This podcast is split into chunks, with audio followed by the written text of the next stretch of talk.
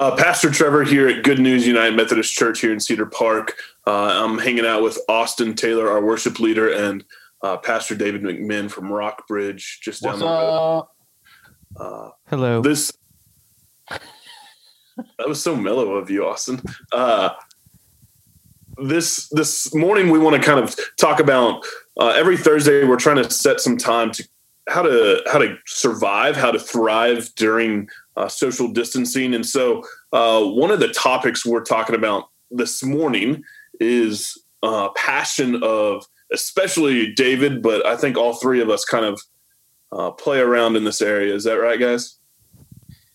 I Uh, definitely would think say I'm a big board game guy.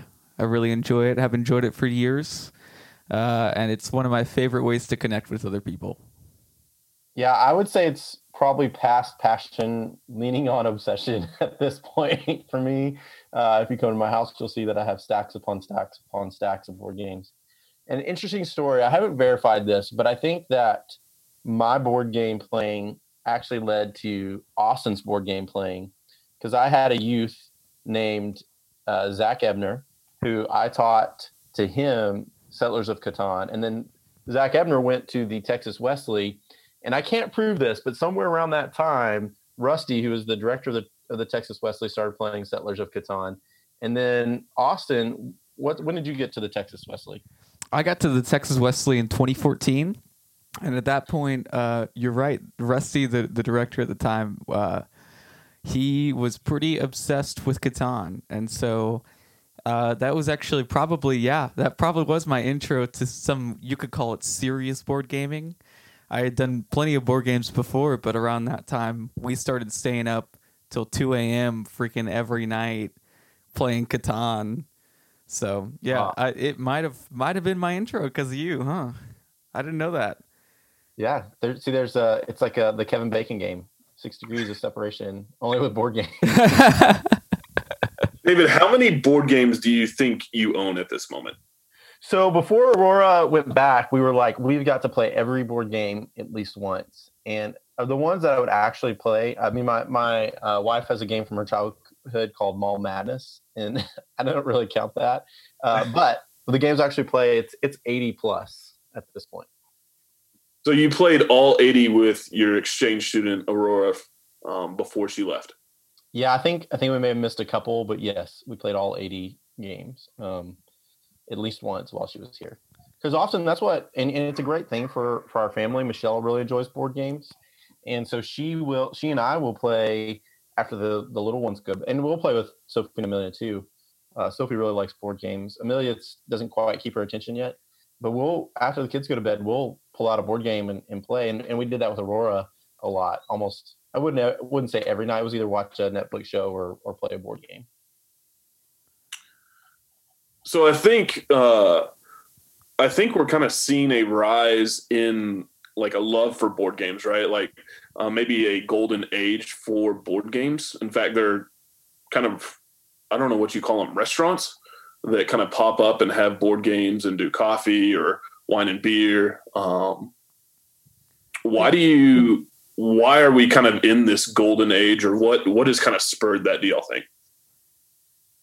Well, I mean, my original thought is is someone that does play video games is that a lot of people that in the past might have considered video games as a way to connect with people have realized that board games have a certain amount of functionality in in presence.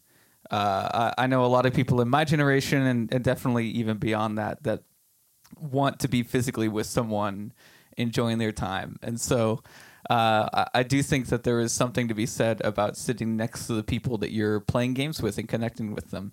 I think it's a great excuse to get people together while still remaining competitive and fun. Um, and I think that the diversity of board games, as the development of them has expanded, and there's a lot more people making board games, the styles and genres have really expanded to the point where you can experience basically any level of complexity and any style of board game over almost any theme. So really there's something for everyone within board games right now that will make it fun for them. So it gives people a lot of uh, a lot of ability to customize their experience so to speak and make it something where everyone's going to have a good time. there's a lot of nostalgia too, and it's it's interesting to see they're remaking a lot of old video games or old movies or even old board games, and so there's a lot of nostalgia. But yeah, I think that the games, the quality of the board games have improved. And I think my uh, reason for playing board games has changed over time. It used to be I just wanted to crush my opponents and show my uh, mental dominance, and and I was. Then you started playing with me. Yeah.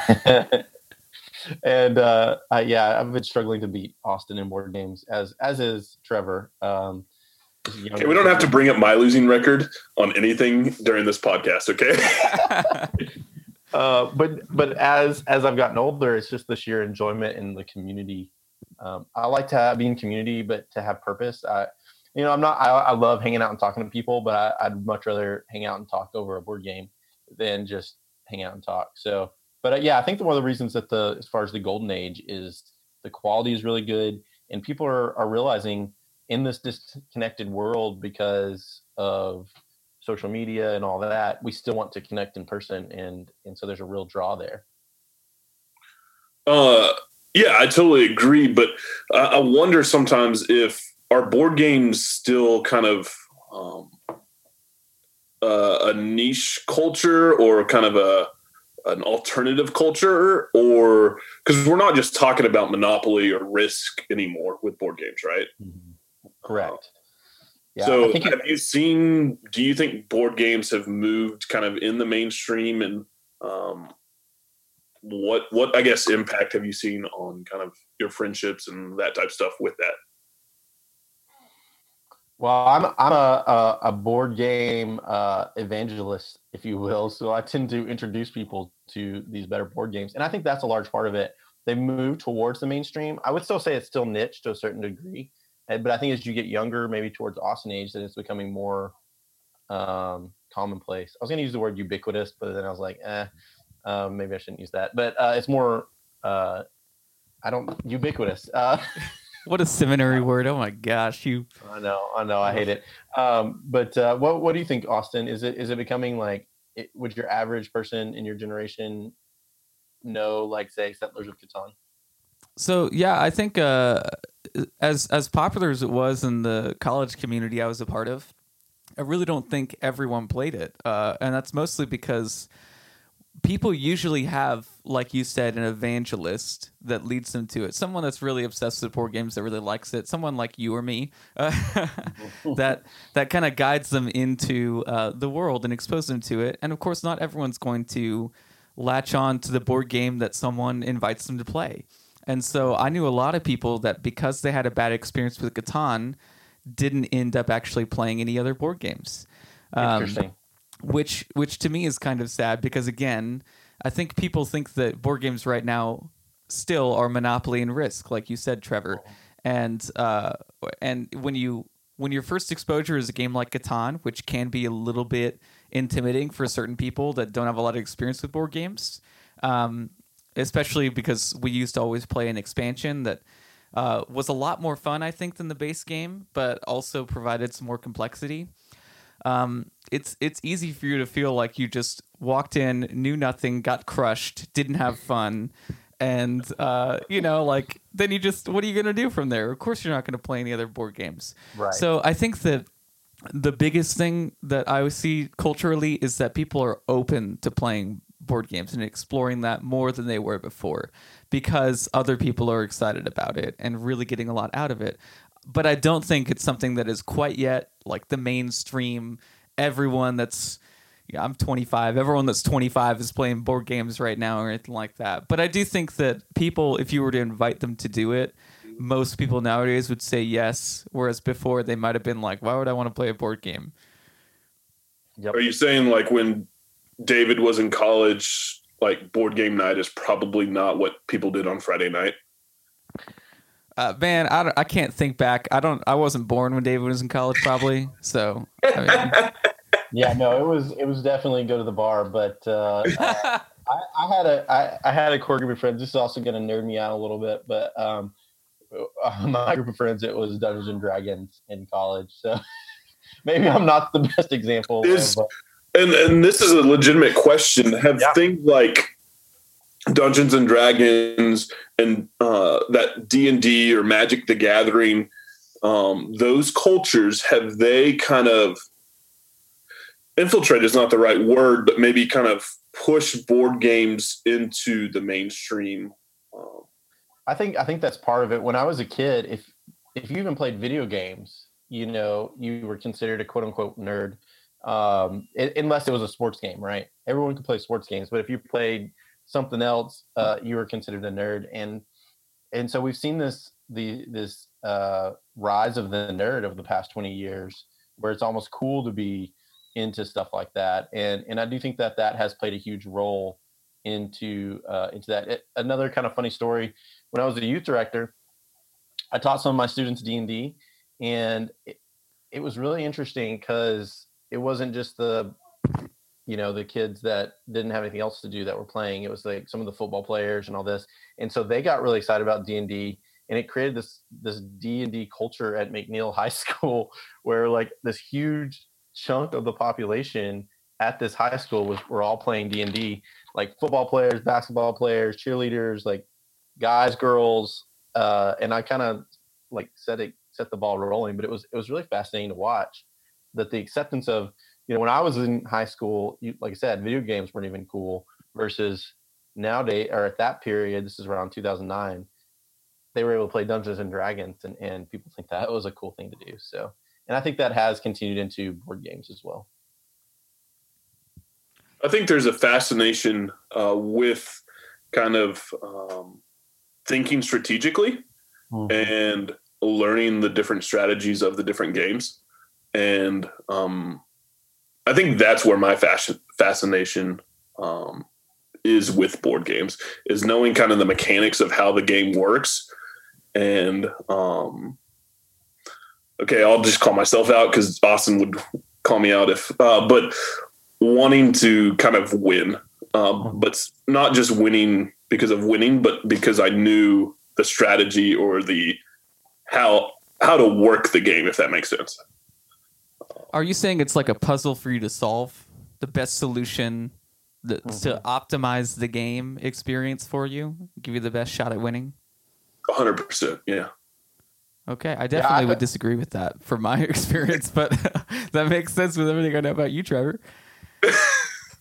I'm, I'm the same way, Trevor, and and I that's that's absolutely what I love, and I don't ever want to read. And I do the same thing with video games. I don't want to read strategy guides because part of the fun of it for me is to figure that out on my own rather yep. than um, than have someone tell me the strategy. Um, and and I think that that's different. That's not all people. You know, um, people want to come up and uh, and they just want to play. Where for me, part of it is I see it as a puzzle to to be unlocked. Yeah, knowing how the mechanics all work in the whole game and um, just how things build upon each other and all of that. That that's a fascination. Uh, I wish people could see your face right now, Austin, because you seem dumbfounded by my passion for board games or my not, reason. yeah. I'm dumbfounded by your passion for board games. You clearly love board games so much more than me.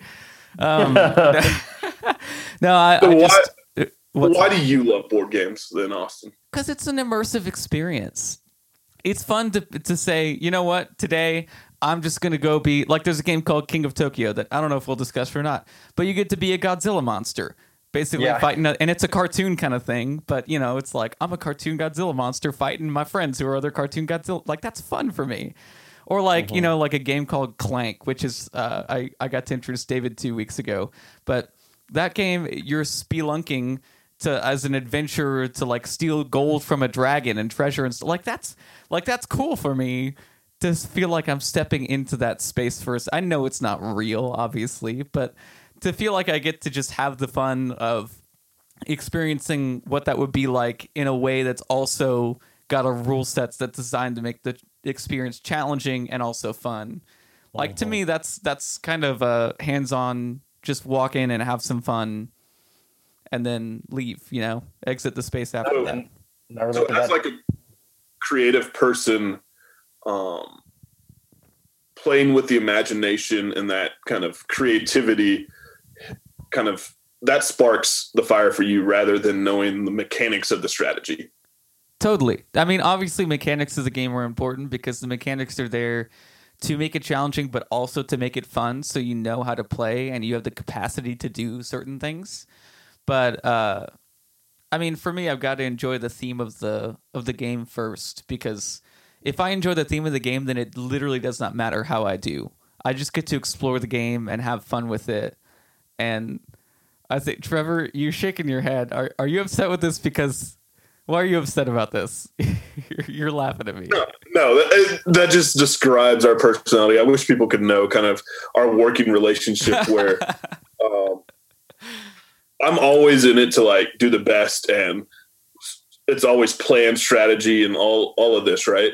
Um, and Austin sometimes is like, let's just enjoy the moment. And this is like, just take a deep breath. You don't have to always be kind of thinking 10 steps ahead of yeah, what that is true where we are we're all playing checkers and Trevor's playing chess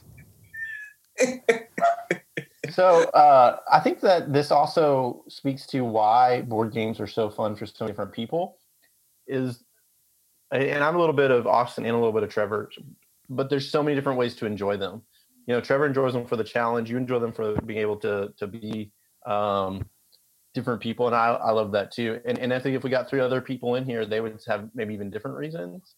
And so all of us can be enjoying the same game and loving it for a different reason, which is one of the reasons that makes board games compelling. True. Well for said. Sure. For sure. What growing up did y'all play board games? Um, and if so, what was maybe the first board game that you remember playing? Is it still in your favorites? All of that. So I have kind of an interesting story. My dad, uh, he would we would play checkers together, and started out when uh, first was came into their home, and he never would let me win, and so he and I would play checkers, and I would cry. He would just crush me, and I would cry, and he would crush me again, and I would cry until one day I finally figured out the strategy to beat him, and um, I finally figured out the strategy to beat him, and he never beat me at checkers again. And so that was kind of my first entry to, to board games. Uh, also had, um, you know, Monopoly. I remember playing that with my brother. And then my best friend in high school, we played Risk. And we would have these epic, just the two of us, epic games of Risk that would last for days upon end. We just leave the board out.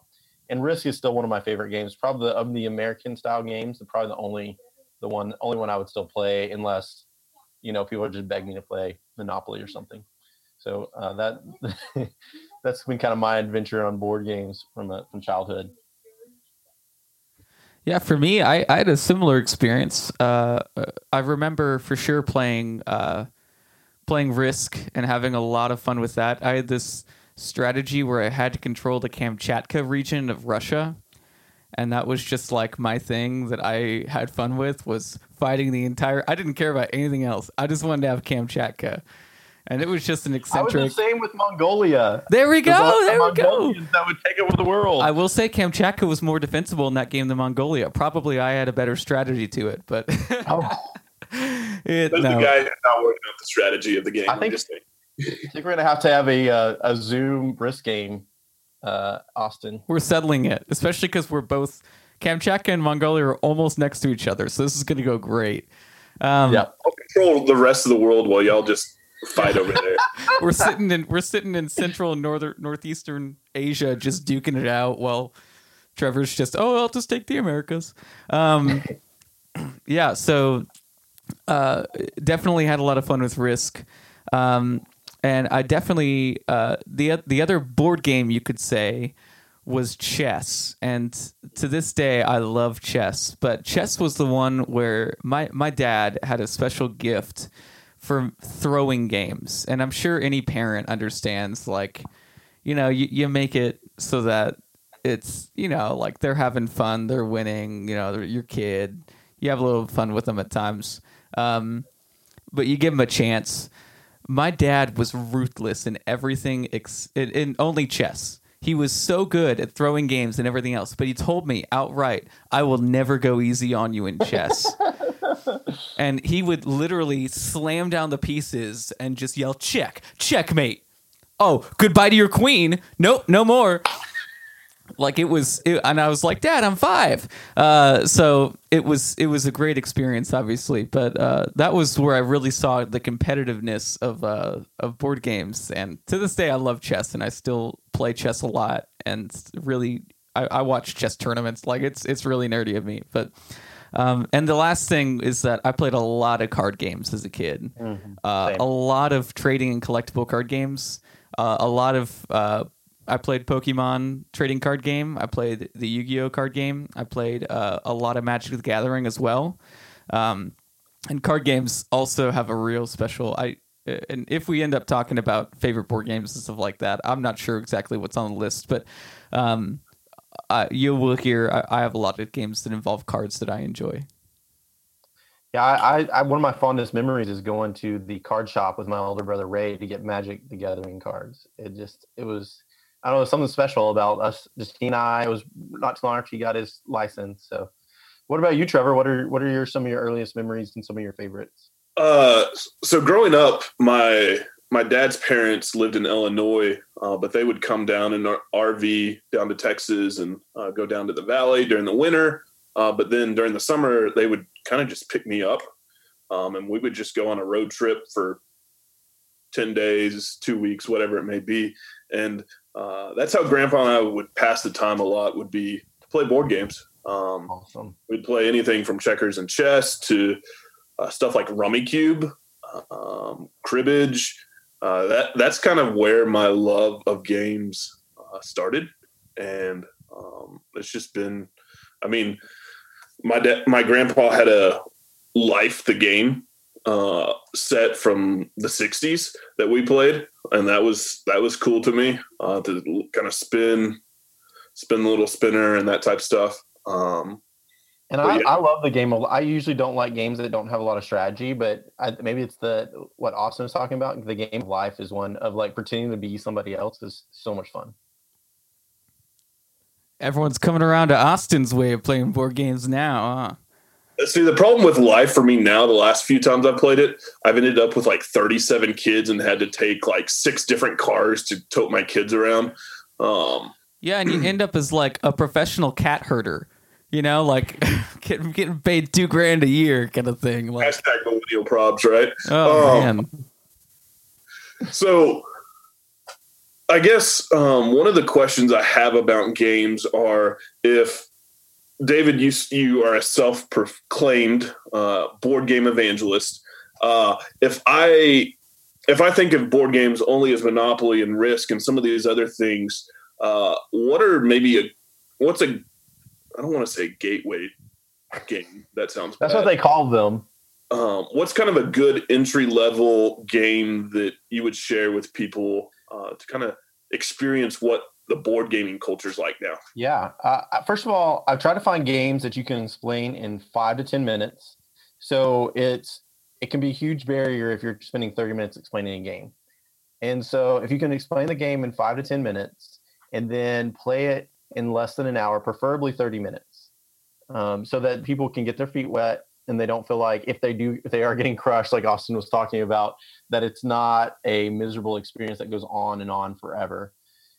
Catan is usually used as a gateway game, and it's great for some people, but I don't think it's a great one um, because it does take about an hour and a half, and the rules are fairly simple, but the complexity it takes a while to learn the strategy, and and it's really easy to get crushed if if people aren't being kind. Uh, one of the ones that that we found that very successful, I'll, I'll mention two games, and I'd love to hear which any games that y'all have thought about. Um, one of them is um, oh dang it, we just call it the train game. Gosh darn it, Ticket to Uh, Ride. Ticket to Ride, yes. uh, it's a simple game. It's fun. It's engaging. It doesn't take a whole lot of time. It's fairly easy to explain. And another one, ironically, is Pandemic. Uh, now you have to be careful with Pandemic because um, if you get someone who's really bossy, Trevor, um, you know you might get a player who knows what they're doing and they're just telling everyone else what to do the whole time. But it's nice because it's cooperative it's easy it's fairly easy to explain and it's repetitive so the, the turns are fairly sim- similar over time. So those are some of my favorite games to play with people. Um, a newer one that we just got is machi koro uh, which is a fun game where you're building a little town and it's it's a lot of fun. So those are some of my favorites. What about what about you guys? Well, uh, I happen to love cooperative games, um, Mhm. and also I love card games. And so uh, uh, there's not all the ones I'm, I'm about to say are cooperative, but uh, some of them have teams and things like that as well. Uh, I happen to think that um, if you're willing to have one person read the rule book, uh, there's a game called Sentinels of the Multiverse. It's a cooperative game where you play a team of superheroes that are fighting supervillains. Um, and the the supervillains are kind of automated, so they have a set thing that they do with, and it's all these cards. So you draw from their deck, so it's random what they do, but it's only so many things. Um, and it's very straightforward, and it's a way for you to work together, and you can talk strategy together and feel like you're working as a team with the people you're with. And I found it's a great game for de-escalation in the middle of a really intense board game night when things are getting really heated. Um, and then also, uh, there's another one that I really enjoy called Bang, where it's an old western where you have cards and you are shooting at other people and stuff like that. It's just this old western shootout kind of thing. Uh, so you literally sit in a circle basically and just uh, pretend to shoot at each other and stuff, um, which is pretty fun. And the, the games are really quick, so you can get a lot in, and you can really feel like you're learning the game and not just uh, and and not just sitting there with a, an in defeat over and over again. You get a new chance all the time. And there's another one I really enjoy called Secret Hitler, which is uh, basically uh, it's it's a game where you're pretending that there's there's secret fascists in the middle of this democracy, and then there's Hitler in the middle of this democracy, and you're trying to you're, you're trying to root out who the fascists and who Hitler are, and uh, and you're trying to kill Hitler um, to win This the game. sounds like the Amazon Prime uh, TV series right now, Hunters. I'm just saying. Have y'all seen it? I have not. We saw the first two episodes. Uh, I'm into it. Michelle is not quite so into it just because it can be so gruesome. Yeah, it's a little graphic, but it sounds similar to Secret Hitler. Yeah, it's just uh, it's just not graphic because it's a board game. But uh, so maybe if you, it's it's a little bit more kid friendly. Maybe I don't know. Um, Yeah.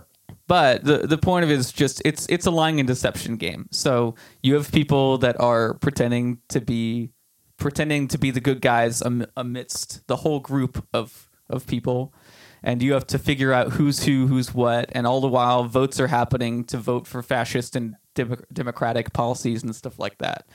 It's very easy, very quick to learn, and it's a lying and deception game. So it's really fun. You can play it in really big groups if you have a lot of people that want you want to engage with. Um, and so, and we've had we've had nights where we've had twelve people over to my apartment before just to play Secret Hitler. And it's super, super fun. And you just get a lot of people yelling at each other. No one trusts each other at the end of the night. It's super fun. Have you ever played Werewolf? Uh, or there was a card game I used to play with my youth group called Mafia. Yep. That's Yep. another fun one. That's a good party game that you can introduce people, and it's not complicated. And you just they get a card. It tells them if they're either a werewolf or a villager, and it's a similar kind of thing. It's a lying game.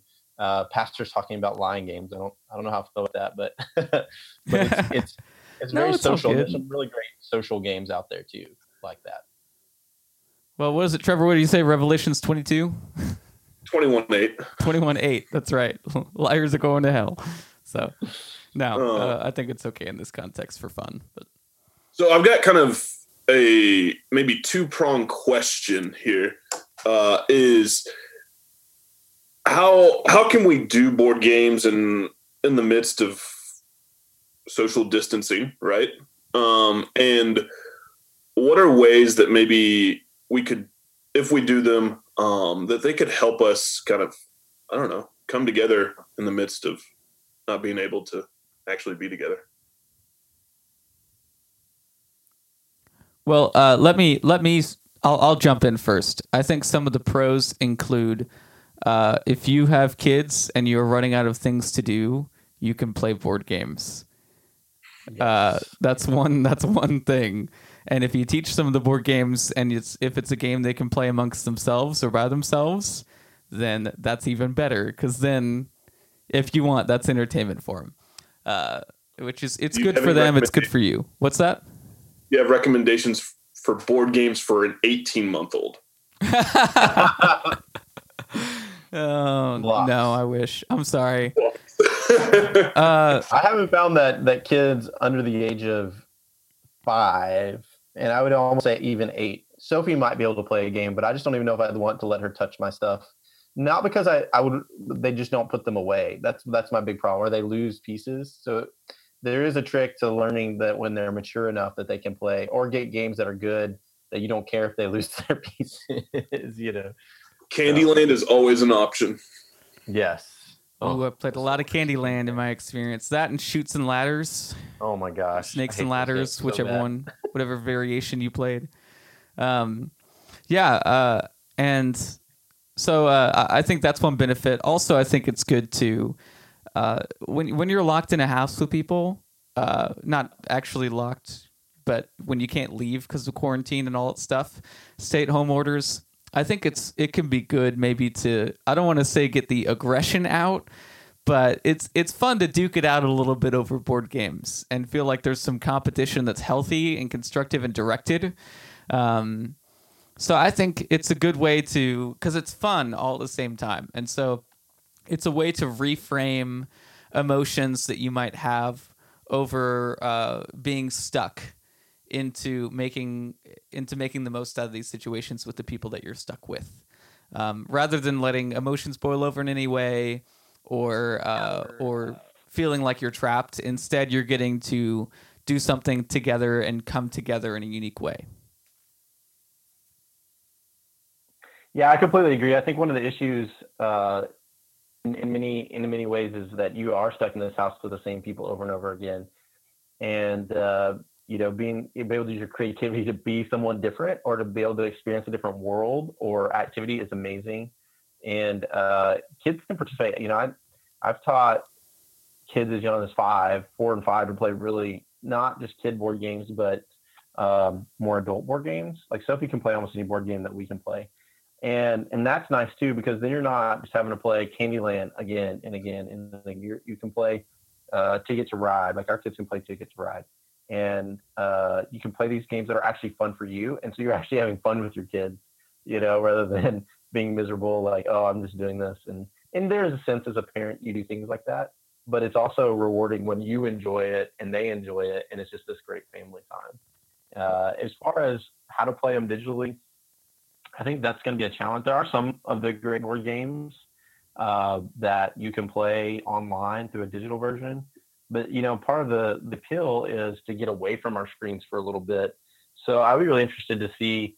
You know, Trevor was just talking uh, via the chat about doing a uh, a virtual board game session. I'd love to try it just to figure out what what kind of games are are really good for that and what uh, maybe what games aren't and see how it works. And I'd rather not just play the digital version of the board game on my phone with you. I'd rather play like a physical board game that we're somehow Zoom chatting it. Um, my uh, good friend Travis and uh, his son played Risk with uh, Travis's father just like yesterday. So um, I think it's doable for sure.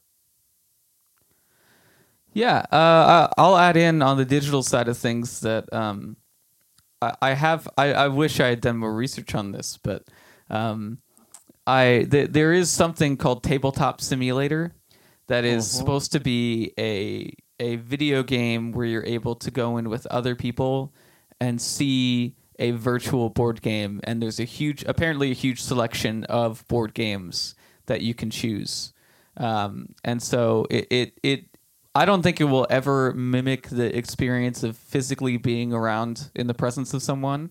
Like David said, that's an important part of the experience, but I have heard that that's an option for people that are, if you're wanting to play with someone that's really far away or something like that. I mean, as someone that plays video games, I definitely have friends that live across the country. And so uh, that's a solution for those kinds of contexts for sure when it's impossible. But I also agree that it is probably best to just be in person with someone if possible. Although I know it's hard right now. For sure.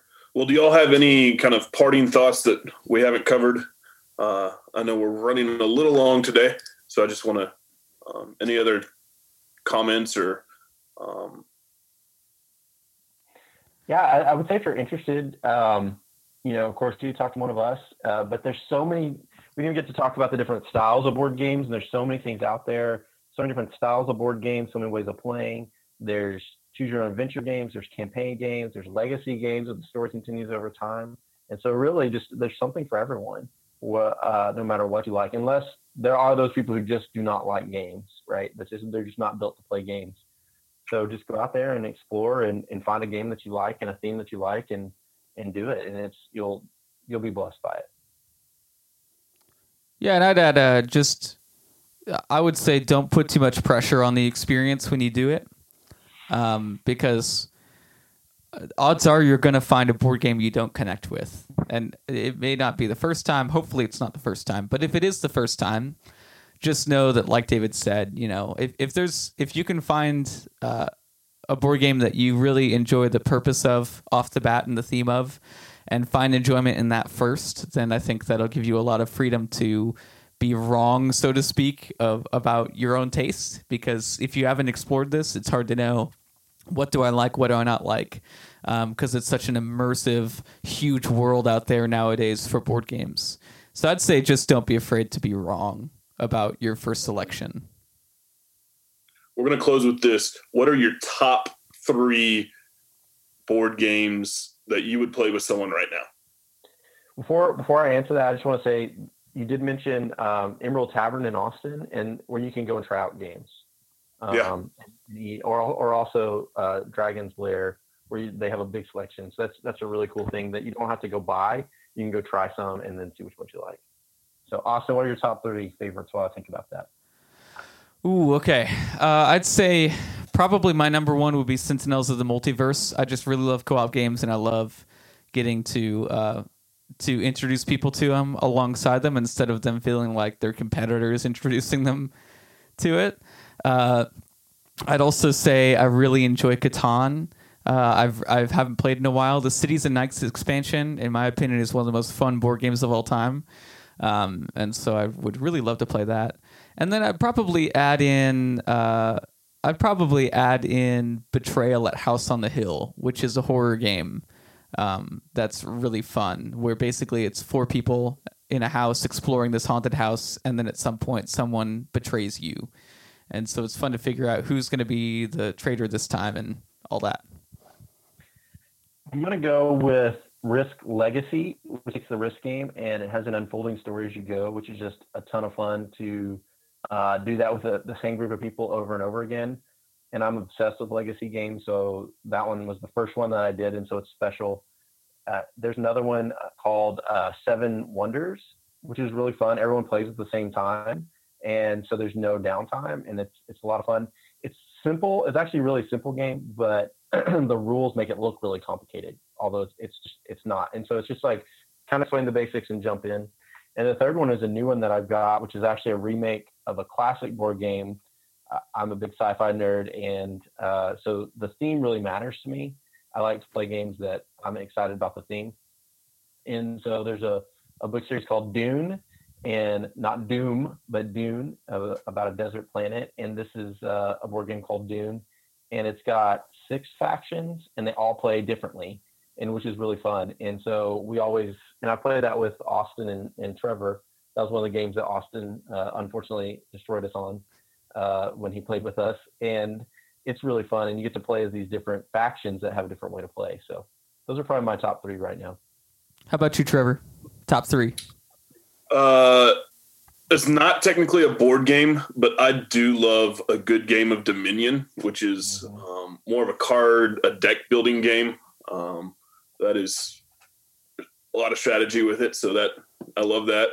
Um, kind of off the beaten path and uh, really complicated, but I love is Nations, uh, which essentially you're building a nation, um, a civilization, and then uh, the third,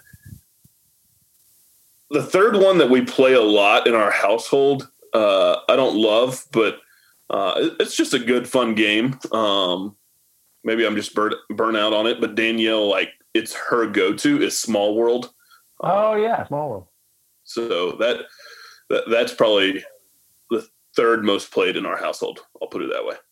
So yeah, those are good games. I I really like Dominion because you can uh, it's different because you can the thing about dominion is you pick which set of cards you're going to use each time, and it's it's completely different depending on completely different strategy depending on which cards you check you pick.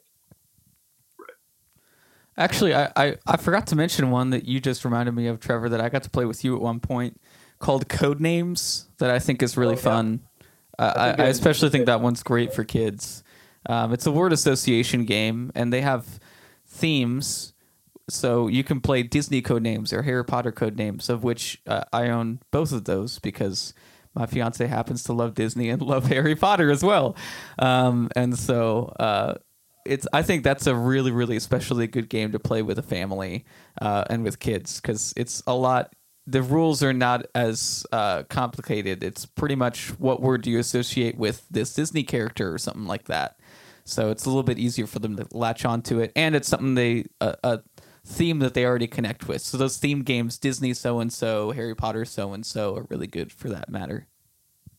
For sure. Well, thank you all for listening and taking time. Um, obviously, this is a topic that all three of us have um, some passion about, and uh, we love. Uh, we'd love to kind of hear your comments and your thoughts on board games. If you have a favorite, uh, share that with one of us, um, and we'll check it out, or we'll uh, ask to borrow it from David, since apparently he has more than anyone should ever have. Um, but we hope have, that this is. I don't have nations though. That's one I've never played, so we'll have to come to your house to play that once the uh, social isolating is done, we'll do that. Um, but we we hope that this has been kind of meaningful and something to kind of think through of how you can spend time, quality time with family and friends uh, during this time. And know that we're praying for you. And if there's anything we can do, don't hesitate to reach out. Thanks.